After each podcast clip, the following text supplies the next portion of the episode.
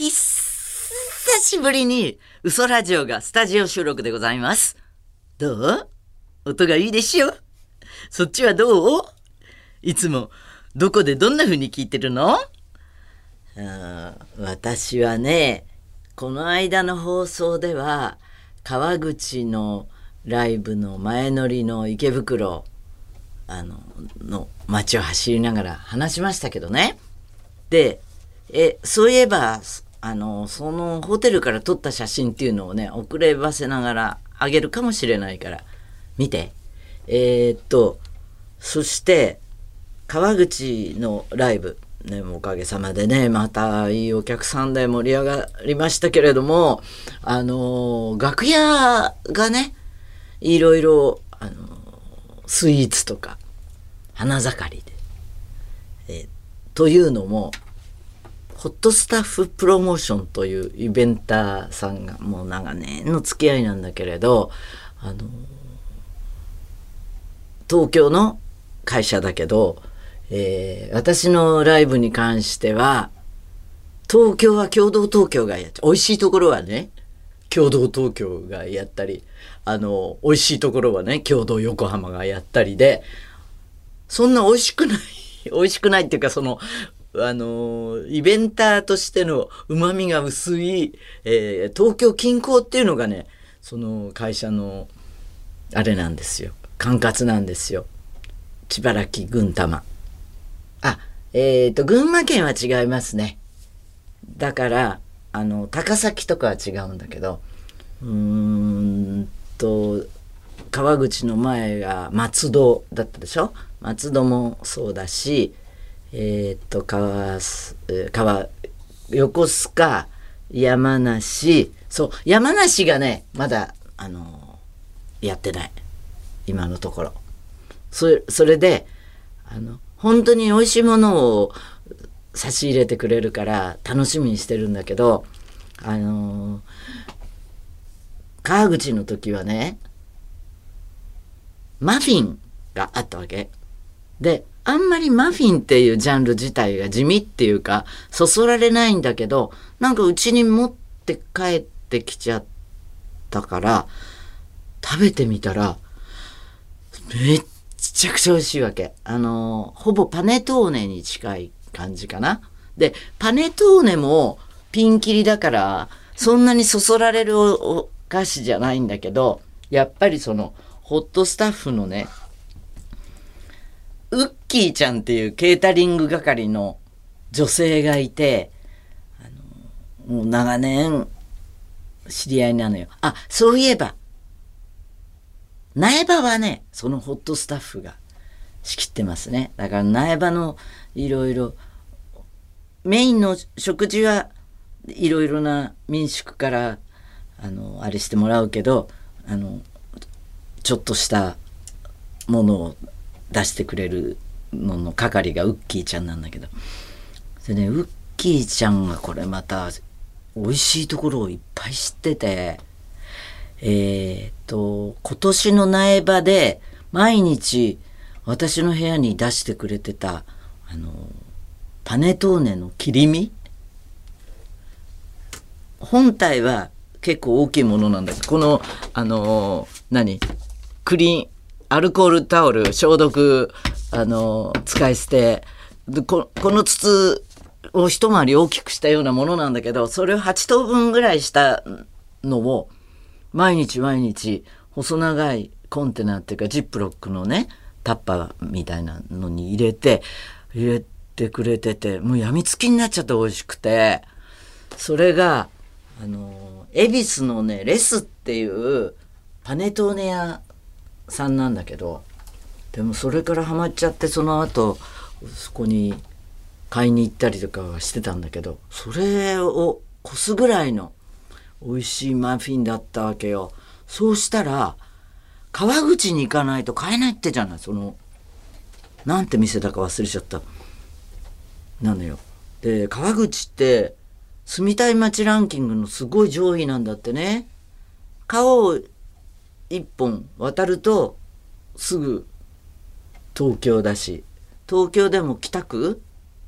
赤羽とか十条とかそっち方面。あんまり馴染みはないんだけれども。えーっとで川を越した途端に物価が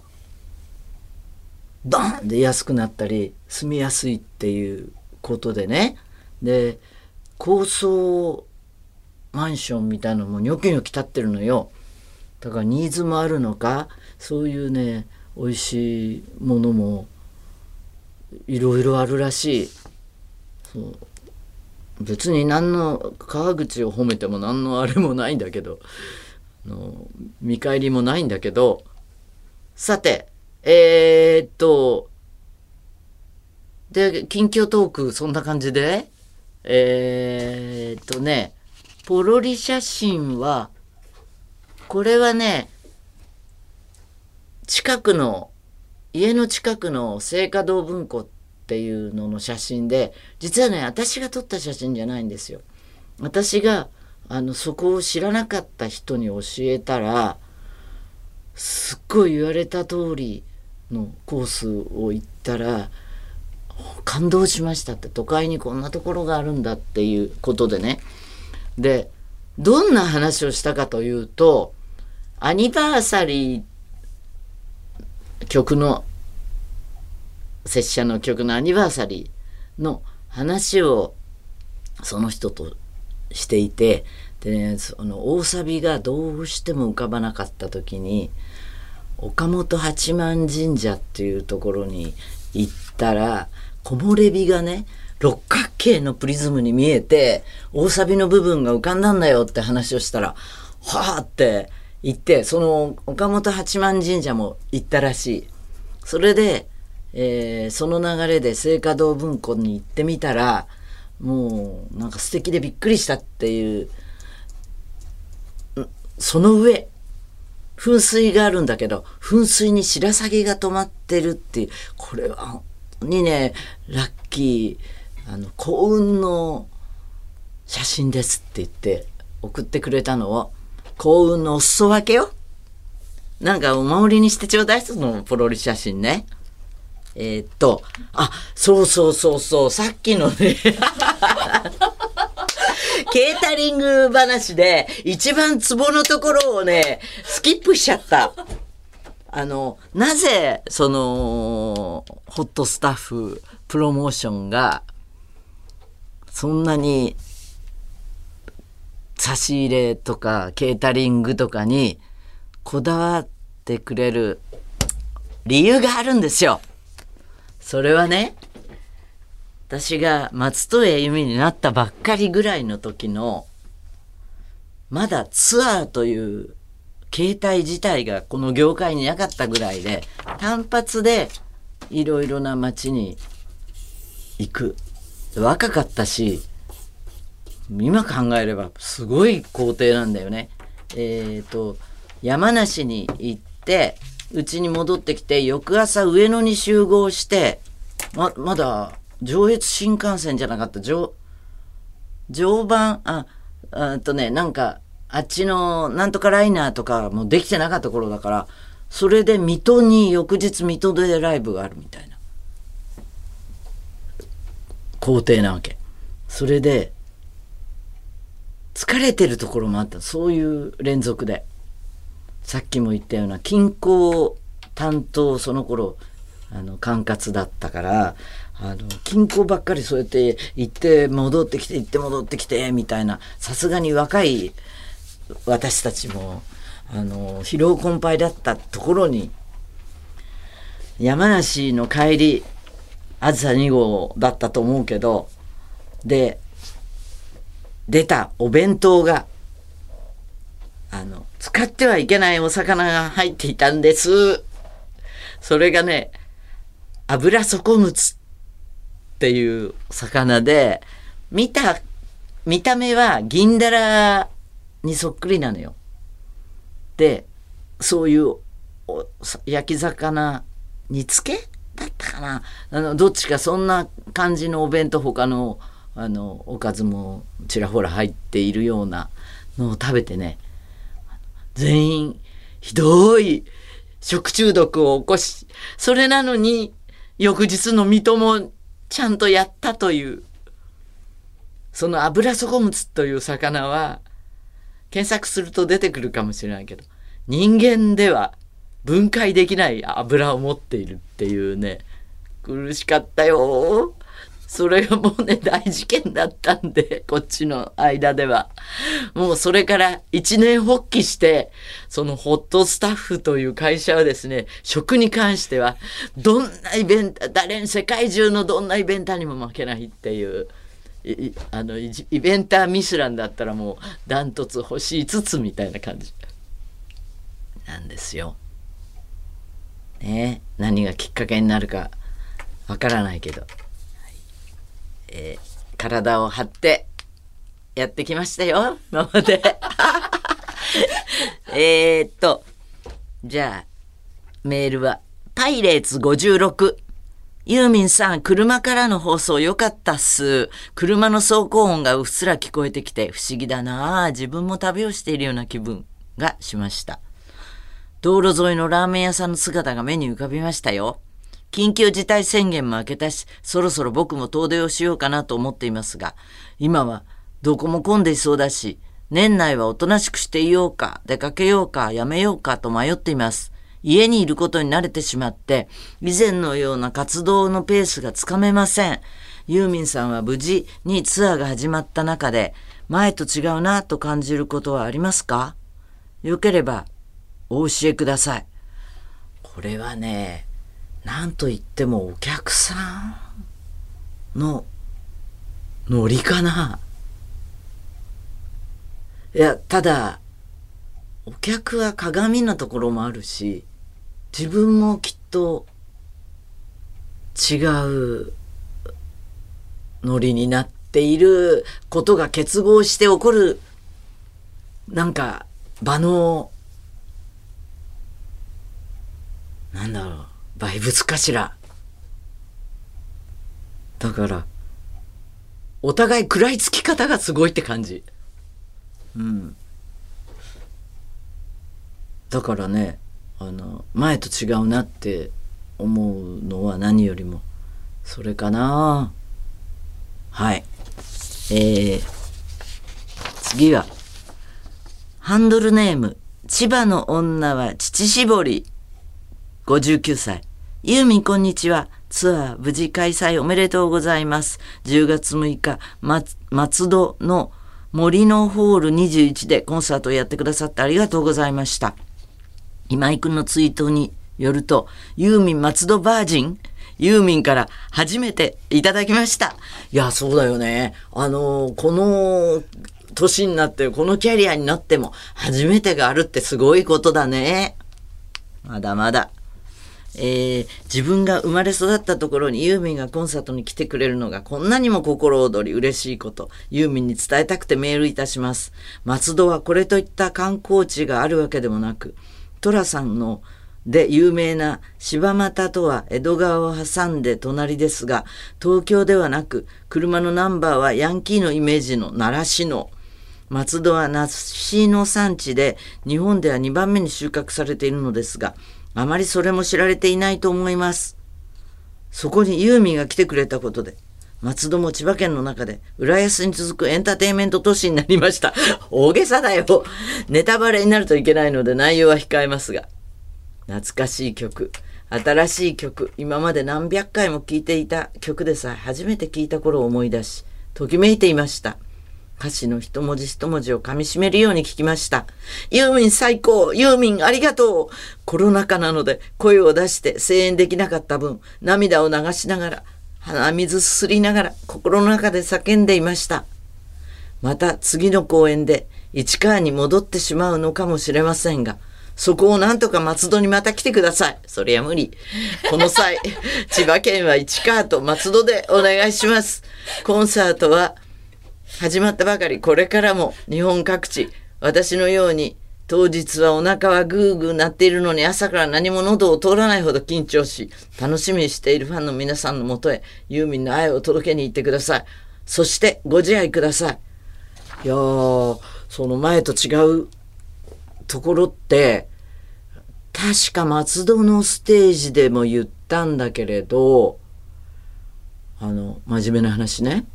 ずっと自分のために音楽やってると思ってあのファンのためとかってみじんも思っていない、うん、勝手に来てくれるものだと思っていたんだけれどそのそのファンっていうことについてはね今も変わっていないんだけれど何て言うのかな喜んでくれる人のためにこれからの人生はあの音楽をやろうって思いました。うん。自分のためじゃなくて、人のためにやろうと思いました。これはコロナの、あの、あれかな？影響かな？せいかな？えー、松山ジュリー、主婦40代大阪。こんなところにユーミン。はじめまして、ユーミンが大好き大好きで、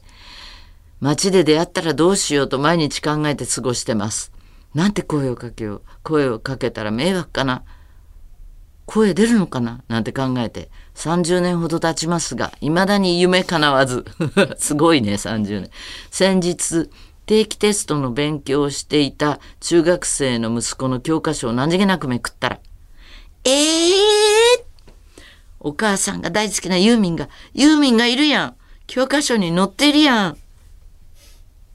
私も14歳の時に優しさに包まれたなら、優しさに包まれたメッセージが欲しかった。素敵なユーミンのお写真お写真にうっとりしながら拝見させていただきました。なんて羨ましい息子の教科書、母として。息子にありがとうございます。こんなところでお会いできるなんて、見つけた時に息を止めてしまったので、いつの日か会える時には、息を吐けるよう頑張ります。深海の街ツアー、チケット取れました。とってもとっても楽しみです。いつまでも応援しています。これはユーミンの教科書話。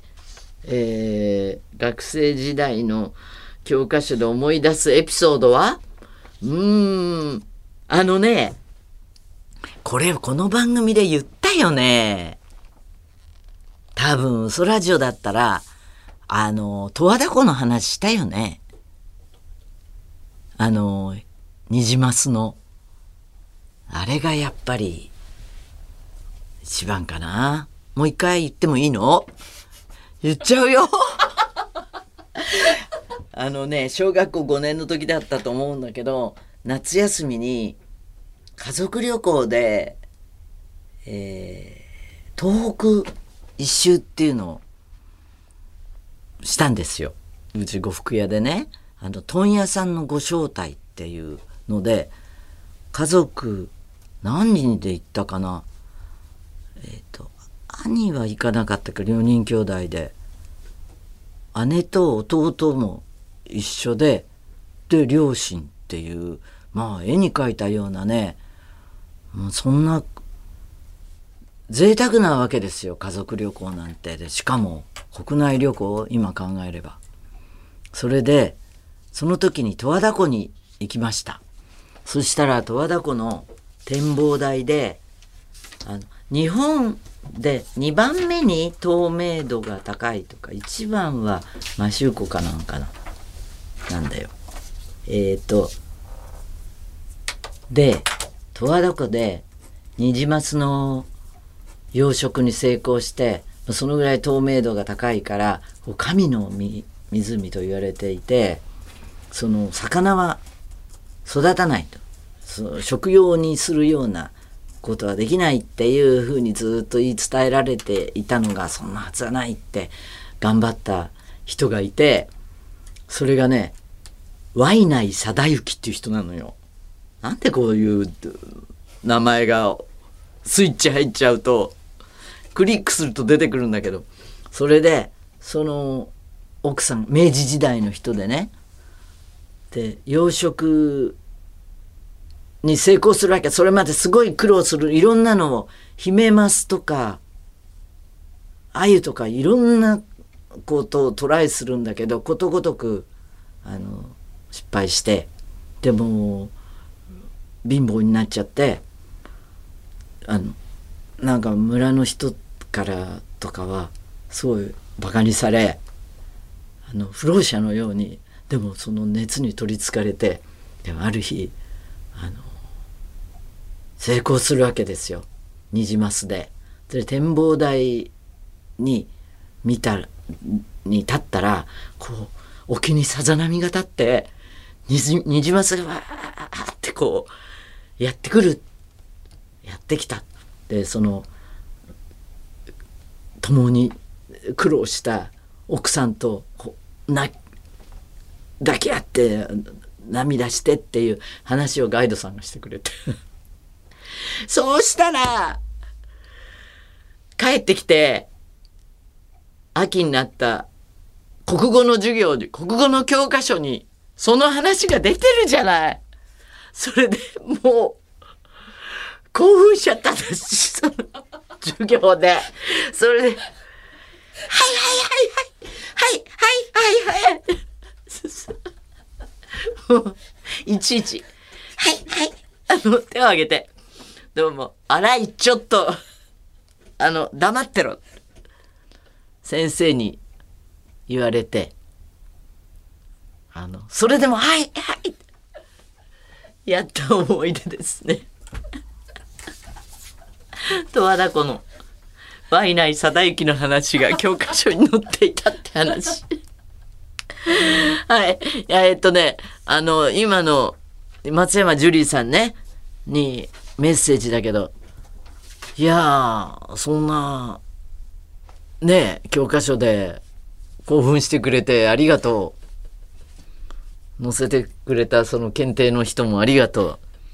えー、チケット取ってくれたんですね。楽しみにしてくれててありがとう。それじゃあ今週はこの辺で深海の街ツアーこれからさらに深く深く潜っていきますよ興奮しちゃったまたね